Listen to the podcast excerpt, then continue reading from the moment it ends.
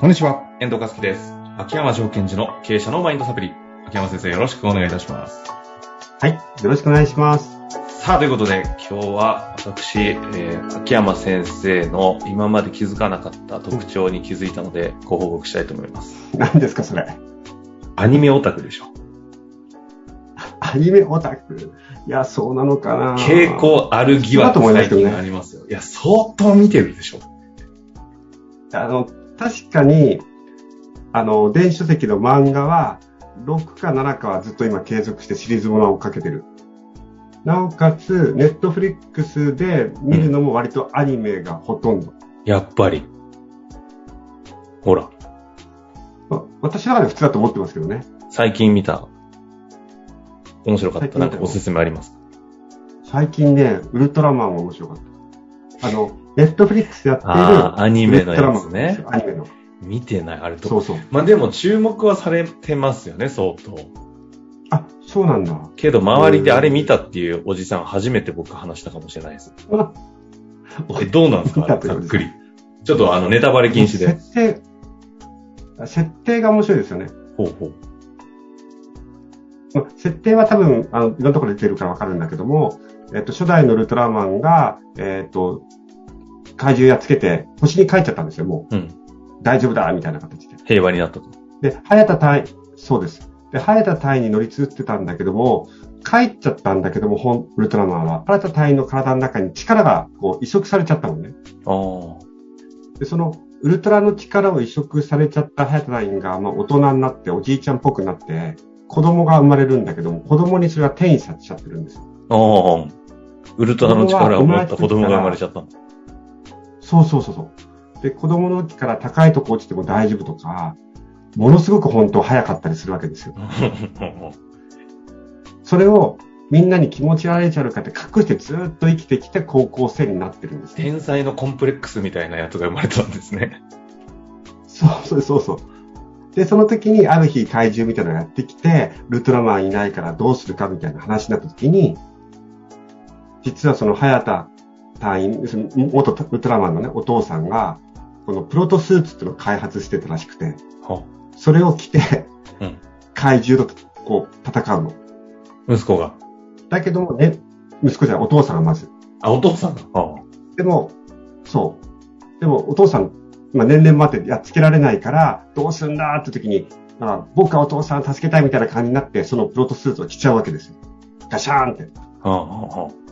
そこからウルトラマンとして目覚めていくんだけども、まあなんせちょっとチャラい、チャラい系の男の子でもあるから、アイドル歌手が出てきてね、うんアイドル歌手がこう振り向かせたいんだけども、どうやらその子はウルトラマンのファンだと。じゃあ俺ウルトラマンの実はって言いたいんだけど、言っちゃダメってすげえ言われて。こじらしてんだどんなか。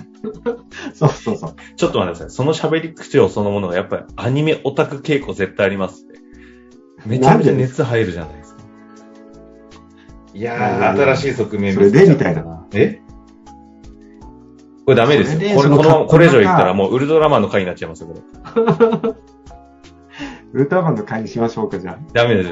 ウルトラマンの回まずいので、はいえー早速、あ。はい。質問いきたいと思いますが、定期的に、あの、アニメの紹介、これすることになりそうな流れですので、あの、仕方準備のほどよろしくお願いいたします。さあ、ということで、行きましょう。えー今日質問だけですね、い、ただいております。えー最近仕事的な役割や立場としても新しいステージに行かなければいけないと感じています。今まで現場で実務をやることばっかりだったので、全体を見て組織やチームを目標のために導いたり推進させていくことに苦しんでいます。そのプロセスにおいて自分がやった方が早い、自分がやればいい、自分だったらどうするのかと自分ループからなかなか抜けられないと感じています。なるべく全体を見ながらもチームで成長できるためにはどのような心持ちをしたらよいでしょうかまた、マインドについても何が起きているのか教えてもらえると嬉しいです。ということですね。はーい。なんかこう、まあ、一生懸命仕事をやって実績を作った方では非常にあるあるの話ですよね。確かにね。なんだ、成功体験とかがありすぎるがゆえに次に行けないみたいな。そうです、そうです。ですから、自分が頑張って能力を高めてきた。だから自分が問題解決をしていくんであれば OK なんだけども、じゃあ部下を使おうって時に、どうしてもさっき出てきた思考、自分がやった方が早いとか、なんでこんなことできんないなっていうところが湧き起きちゃう。うんうんこれ私めちゃめちゃ経験あるんですよね。あ、ご自身がですか？うん。じゃあ逆にどう抜けてったかっていう話とかも交えながらやれると、ちょっと参考になりそうですよね。そうですね。はい。でまず、この質問の通りに、えっと、まず、マインドについて何が起きているのか教えてもらえると嬉しいですということなんですが、うんうんここで起きているのは、自分の武器を取り上げられちゃって不安になっているということなんですね。はあ、はあはあ、実務自分の武を器というのは、やっちゃダメってことですか？そうです。あの、実務をやっちゃダメという意味は、自分でちゃんと問題解決ができるってことじゃないですか。自分を使って。うんうん。だから、自分を使って問題解決できるのに自分を使うなって言われちゃってるわけですよね。ああ、確かに確かだから、自分がやった方がいいとか、自分がやればいいとか、自分がやったらどうするかっていうふうなやっぱ思考になっちゃうけども、そこを考えても使っちゃいけないわけですから。に。うんうんちょっと苦しいですよね。うん。うんうんうん。ですから、まあ、スポーツで言うと、例えばテニスだとすると、サーブが得意なんだけども、サーブは使わずに試合で勝ってねって言われちゃってるわけです。はい、はい。っていうところが起きてますってことを、まあ、あの、まず自覚するとはい。でじゃあどうするかってところですよね。はい。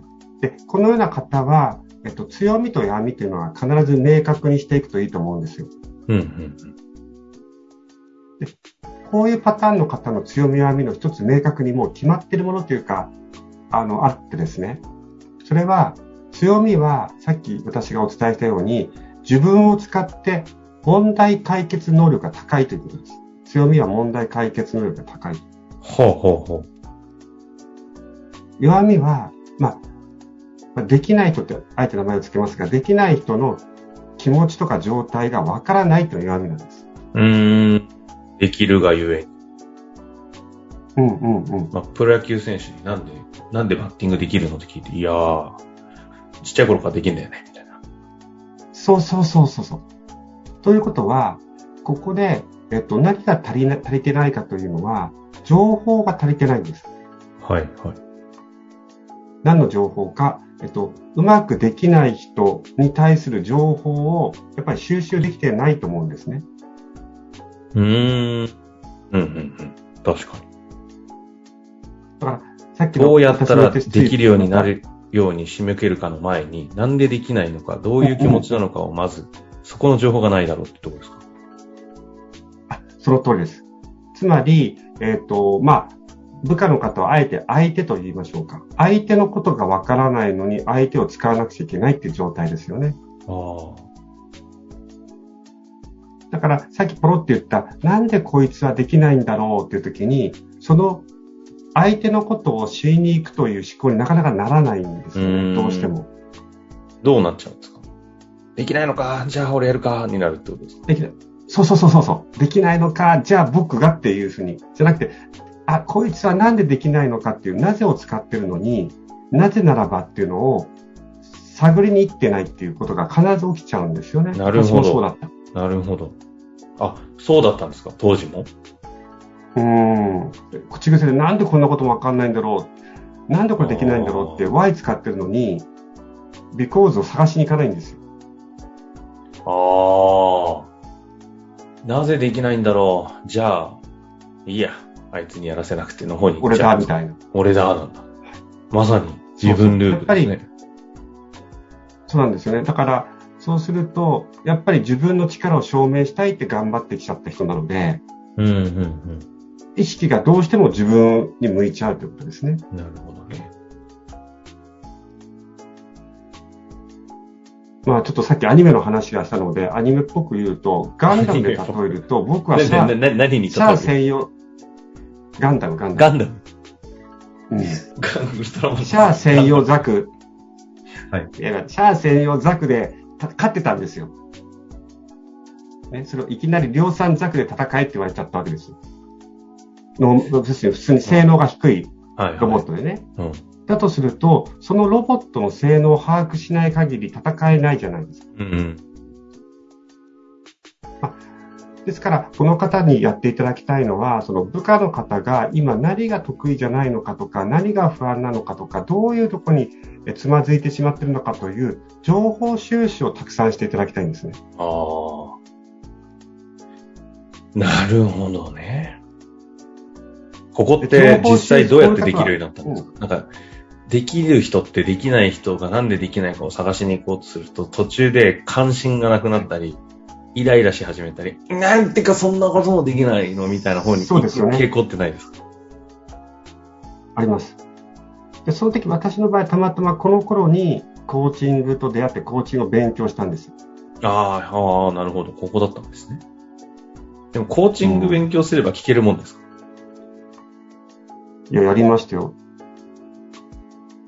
質問しましたもん。これどうしてわかんないの？とか、どんなところ聞いてる最中に、いやこんなことまで聞かなきゃいけないのか？みたいなこの葛藤ってないんですか？ありますよ、もう。だからさっきもね、これどうしてできないの？最初は、どうしてできないの？って質問してるのに責めてる口調になって、まだ俺は責めてるみたいな。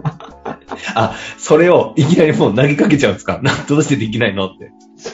そうそうそう。なかなか元ポンコツ上司ですね。いやいや、あえあれだけ質問はしちゃいけないっつって、はーいとか言って教わってきた人に目の前になると、ステートが変わって、音が変わるんですよね。え、これどうしてできないの？みたいな。あ、今の音やばいな、みたいな。なるほどね。だからそういう意味じゃ質問できない人の気持ちは誰よりもわかるんですね。いやー、本当そうです。で、なおかつそれでも頑張って、なんとなく声のトーンを変えてって、まあ、良くなってきたんです。うんうんうんそうしたら今度は部下の方がいきなり指示命令をしてた私なので、いろんなことを聞き始めたので気持ちがられてしまって。なんか、なかなか挫折してきてますね。いやいやいや。質問型営業に説明型営業が切り替わってどうしたお前みたいなやつですね。そうです、そうです。え、そこはどうしたんですか？今の話で終わると、相当一旦しばらく失敗して傷つけて話になっちゃいますけど。いや、辛抱強くやり続けるんですよ。うん、そうすると、1ヶ月、2ヶ月頑張って続けると、何が起こるか。部下の人が気づくんですよ。この人下手っぴーなくせになんか頑張ってるって。ああ。自分を変えようとしてるんだ、この人はっていう方にちゃんと。うん。だって明らかに下手なんですもん。なるほどね。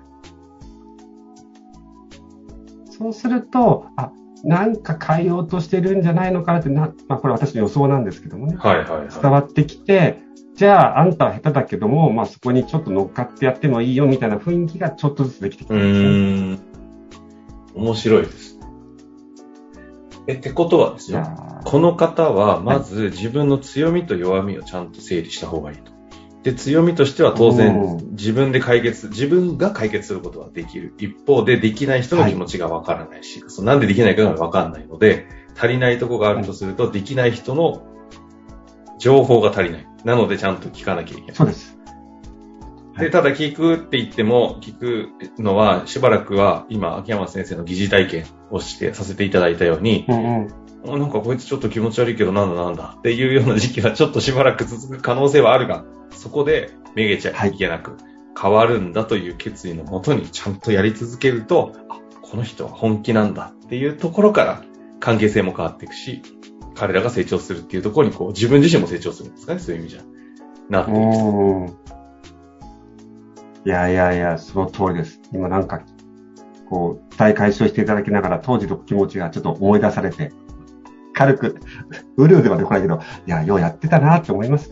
ああ、でもそのぐらいソース感食らうような、あの、そうですね。シフトをしたことがあるんですね。だって、だって、ショックですよ。こっちは何とか気持ちを入れ替えて質問しようと思ってるのに、向こうはめちゃめちゃ気持ち悪さ顔でこっち見るんです。これはありそうですね。でもそこでね、いや、なんか耐えられなくなって、せっかくやろうと思ったのに途中でやめちゃってまた元に戻る。っていうパターンもあるじゃないですか。社長、コーチングみたいなまた勉強してるっぽい、勘弁してくれよ。で、その圧に負けて、社長が。やっぱ、今まで通り行く。ココーチングなんかふざけんなとか言い出したのに。確かに、この期間は2、3ヶ月ですか。そうですね。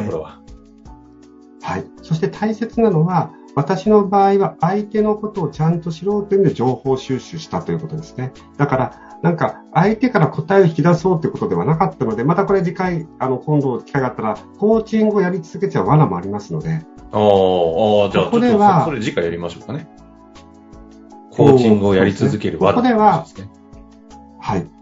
ここではやっぱりチームを動かしていくためにしっかり相手が何が苦手とか何に困ってるかということを情報を収集するためにちゃんと聞いていきましょうということをまずこの方に頑張っていただきたいなと本当に心からエールを送りたいなと思いました。なるほど。ということで今日は終わりたいと思いますが、ちょうどね、今最後にいただきましたので、じゃあ、コーチングを継続することの気づかぬ罠の話を次回、ちょっとやってみたいなと思いますので、はい、ぜひそちらの方も楽しみにしていてください。ということで今日は終わりましょう。沖山先生、はい、ありがとうございました。はい、ありがとうございました。本日の番組はいかがでしたか？番組では、秋山城賢治への質問を受け付けております。ウェブ検索で、秋山城と入力し、検索結果に出てくるオフィシャルウェブサイトにアクセス。その中のポッドキャストのバナーから質問フォームにご入力ください。また、オフィシャルウェブサイトでは無料メルマガも配信中です。ぜひ遊びに来てくださいね。